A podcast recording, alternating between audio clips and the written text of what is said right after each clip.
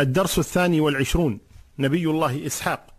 تحذير من قصص مكذوبة عليه قصة نبي الله يعقوب. الحمد لله رب العالمين الرحمن الرحيم مالك يوم الدين إله الأولين والآخرين وخالق الخلق أجمعين والصلاة والسلام على المبعوث رحمة للعالمين سيدنا وإمامنا وحبيبنا وقدوتنا وقرة عيننا محمد بن عبد الله وعلى آله وصحابته أجمعين. أما بعد نتكلم إن شاء الله تبارك وتعالى في قصص ذرية نبي الله وخليله إبراهيم صلوات الله وسلامه عليهم أجمعين. ولد لإبراهيم على المشهور ولدان من الأنبياء وقيل إن له أولادا آخرون والعلم عند الله جل وعلا. ولكن ذكر الله تبارك وتعالى ولديه إسماعيل وإسحاق. وقد تكلمنا عن إسماعيل صلوات الله وسلامه عليه وبقي علينا أن نتكلم عن ولده إسحاق. ولد إسحاق لإبراهيم على كبر. ولذلك لما جاءت الملائكة تبشر إبراهيم صلوات الله وسلامه عليه بإسحاق.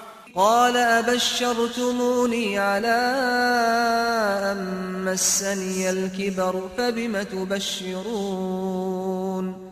قالوا بشرناك بالحق فلا تكن من القانطين.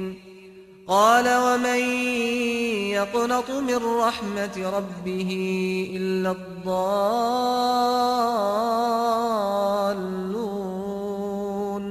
فبشروه بإسحاق وقالت زوجة إبراهيم سارة كما ذكر الله تبارك وتعالى عنها وأقبلت امرأته في صرة فصكت وجهها وقالت عجوز عقيم سببان مانعان للولادة والحمل كبر وعقم عجوز عقيم. قالوا أتعجبين من أمر الله؟ هذا أمر الله. إنما أمره إذا أراد شيئا أن يقول له كن فيكون. أليس الله جل وعلا خلق آدم دون ذكر ولا أنثى؟ وخلق حواء من غير أنثى فالأمر عند الله جل وعلا لا يحتاج إلى كبير مشقة ولا إلى قليل. أمره كما قيل بين الكاف والنون سبحانه وتعالى. ولد إسحاق لإبراهيم صلوات الله وسلامه عليه. ولم يذكر كذلك كبير حديث عن إسحاق والظاهر والعلم عند الله تبارك وتعالى أنه كان داعية نبيا على دين أبيه إبراهيم. وعلى شريعته كذلك وهو نبي كريم ولكن ليس هناك أي تفصيل عن حياته ودعوته إنما ذكر ذكرا صلوات الله وسلامه عليه. وذكر كذلك أنه ولد لإسحاق ولدان يعقوب والعيص ويقال له عيصو ذكرت قصة في كتب بني إسرائيل ونقلها البعض نذكرها لأنهم ذكروها ثم نبين صحتها من فسادها. ذكروا أن إسحاق كان قد عمي كان ضريرا لا يرى وكان يحب ولده العيص أكثر من حبه ليعقوب. وكانت الأم على العكس تحب يعقوب أكثر من حبها للعيص فطلب إسحاق من العيص أن يأتيه بجدي مشوي ليأكل منه. فخرج العيص يصطاد الجدي لأبيه. هنا إسحاق قال لولده قبل أن يخرج ايتني بالجدي حتى أدعو لك فيبارك الله لك وفي نسلك. خرج العيسى. هنا استغلت الأم الفرصة فقالت لولدها يعقوب خذ جديا من الحظيرة واذبحه لأبيك واشوه حتى يباركك بدل العيص فقام يعقوب وأخذ الجدي وذبحه وشواه وقدمه لأبيه وكان العيص مشعرا يعني الشعر بارزا في جسمه. ولم يكن يعقوب كذلك فلبس ثوبا من شعر حتى لا يشعر به أبوه فقدم الجدي لأبيه فقال له أبوه من أنت؟ قال ولدك العيص فلمسه وضع يده عليه ثم قال الصوت صوت يعقوب واللمس لمس العيص ثم دعا له وباركه. بعدها جاء العيص بالجدي فشواه وقدمه لأبيه فقال له ما هذا؟ قال يا ابت هذا الجدي الذي طلبته. قال ألست جئت به؟ قال أبدا ما جئت به إلا الآن. قال بلى جئت به وأكلته. قال ما جئت به إلا الآن. فعرف العيص أن أخاه يعقوب قد خانه في هذه. ولا شك أن هذه القصة مكذوبة باطلة لأن فيها اتهاما ليعقوب بالكذب والخديعة وفيها اتهاما لإسحاق بالغفلة وفيه اتهاما للأم بالخيانة والغدر. وليس أمرهم كذلك صلوات الله وسلامه عليهم أبدا. بل كان ولدين بارين بأبيهما إسحاق. المهم أن يعقوب صلوات الله وسلامه عليه أمرته أمه أن يذهب إلى خاله وذكروا أن خاله اسمه لابان اسم خاله لابان. يعينكم الله. ستسمعون في هذه الليلة أسماء غريبة. إن حفظتموها فجيد وإلا فلا يضر. لأن حتى هذه الأسماء غير ثابتة ولكن ذكرت في كتب أهل الكتاب. وهذه من المعلومات التي لا تنفع ولا تضر وإنما هي ملح وفوائد. إن عرفها الإنسان فأحسن من جهلها وإن جهلها فلا يضره ذلك شيئا. ذهب يعقوب إلى خاله لابان في حران وجلس عنده فترة طويلة ولكنه قبل أن يصل إليه أدركه الليل في الطريق فنام. ووضع حجرا ونام عليه فرأى رؤيا في المنام. رأى الله جل وعلا في المنام وأن الله جل وعلا يقول له سأبارك عليك وأكثر ذريتك وأجعل هذه الأرض لك ولعقبك. استيقظ يعقوب ووضع علامة على الحجر الذي نام عليه حتى يعرف الأرض التي قال الله له في المنام أنني سأبارك لك ولذريتك وأجعل هذه الأرض لك ولذريتك. فوضع على الحجر الذي نام عليه علامة حتى يعرفه متى جاءه. ثم سمى ذلك المكان بيت إيل. وإيل معناها الله يعني بيت الله. إيل معناها الله وبيت إيل يعني بيت الله. ذهب على أساس أن هذا المكان سيبني فيه بيت الله جل وعلا. ثم ذهب إلى خاله لابان استقر عند خاله مدة طويلة. ثم طلب من خاله أن يتزوج وطلب يد بنت خاله واسمها راحيل فوافق الخال. قال لا مانع على أن تأجرني سبع حجج سبع سنين تعمل عندي وزوجك راحيل.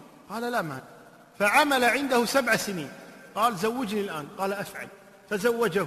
فلما دخل عليها يعقوب وإذا هي ليست راحيل زوجه أختها واسمها ليا. فقال يا خال إنما طلبت راحيل ولم أطلب ليا. قال ليس من سنتنا يا بني أن نزوج الصغرى قبل الكبرى. ليا هي الكبرى. أنا وافقت صحيح لكن غيرت رأيي. لابد أن تتزوج الكبرى قبل الصغرى. قال ولكني أريد راحيل قال لا مانع. سبع سنين أخرى. تجلس عندنا سبع سنين أخرى ونزوجك راحيل قال نعم أفعل. فجلس عند خاله سبع سنين أخرى. فزوجه خاله الأخرى وهي راحيل ومكث بعد هذه السنوات ست سنين حتى أتم عشرين سنة عند خاله في حران. وكان يرعى له الغنم ورزقه الله تبارك وتعالى خيرا كثيرا حتى كثر ماله جدا. رزق بأولاد كثر صلوات الله وسلامه عليه.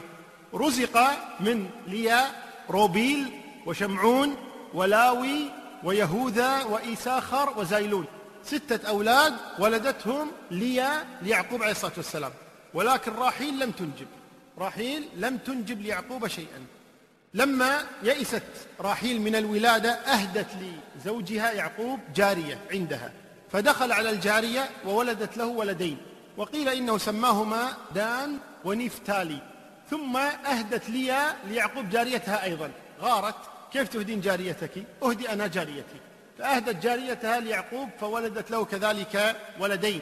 سماهما حاد أو جاد يقال حاد ويقال جاد وأشير ولم تلد راحيل شيئا. يعني عشرة أولاد الآن ليعقوب عليه الصلاة والسلام وليس شيء من راحيل أبدا. فيذكر أنه دعا الله تبارك وتعالى أن يرزق بولد من راحيل وكانت راحيل كذلك. ثم حملت راحيل وولدت له يوسف وبنيامين.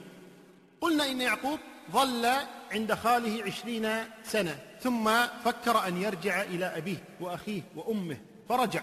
وكانت عنده أموال كثيرة فقدمها بين يديه بشارة لأبيه وأخيه العيص ثم بعد ذلك رجع إلى المكان الذي غادره قبل عشرين سنة ووضع عنده العلامة وهي الصخرة التي نام عليها صلوات الله وسلامه عليه.